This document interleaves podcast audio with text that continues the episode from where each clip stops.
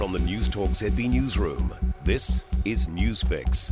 Good morning, I'm Niva Retimanu. This is your morning news fix for Monday, 28th of March. In this update, taxpayers are spending more than $150,000 a year on each prisoner in this country.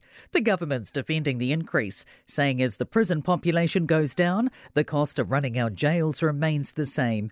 Political reporter Aaron Dahmen has this exclusive report. Newstalk ZB can reveal about 151,000 bucks is spent annually for every person behind bars, up 30,000 in the last 5 years. Minister Kelvin Davis says that's because the cost of prisons hasn't reduced and there's more money for targeted rehab programs. But the Greens are calling jails an expensive failure and National claims the government's getting worse outcomes. New Zealand's prison population has dropped by more than 25% since 2018.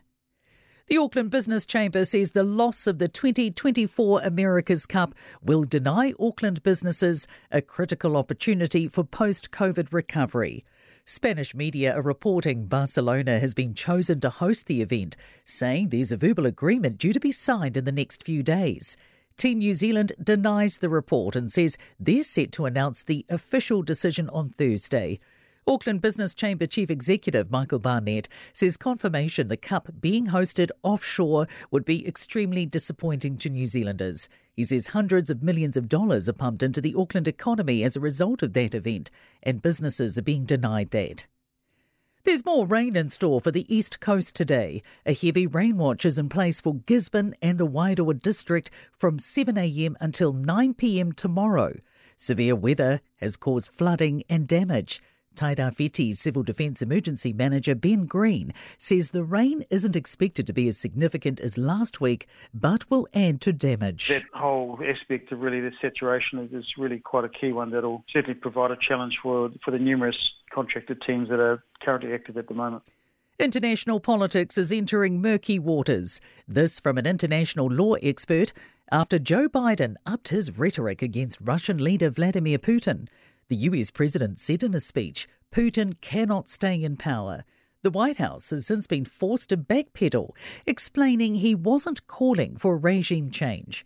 Waikato University's Professor Alexander Gillespie says Biden shouldn't be making that suggestion, but Putin shouldn't be invading another country. Increasingly, all those rules that we had that took decades to build up now being put to one side, and this creates huge uncertainty in a lawless world. New Zealand director Jane Campion may have an Oscar or two to add to a sweep of awards. Her film The Power of the Dog has been nominated for 12 gongs at this afternoon's Academy Awards in Los Angeles. The government says the $8 million it spent backing the film was worth every cent. Economic and Regional Development Minister Stuart Nash reckons Dame Jane will pick up all 12 awards it's nominated for. He says she's picked up some serious awards in the lead up to today and the Oscars start at 1pm.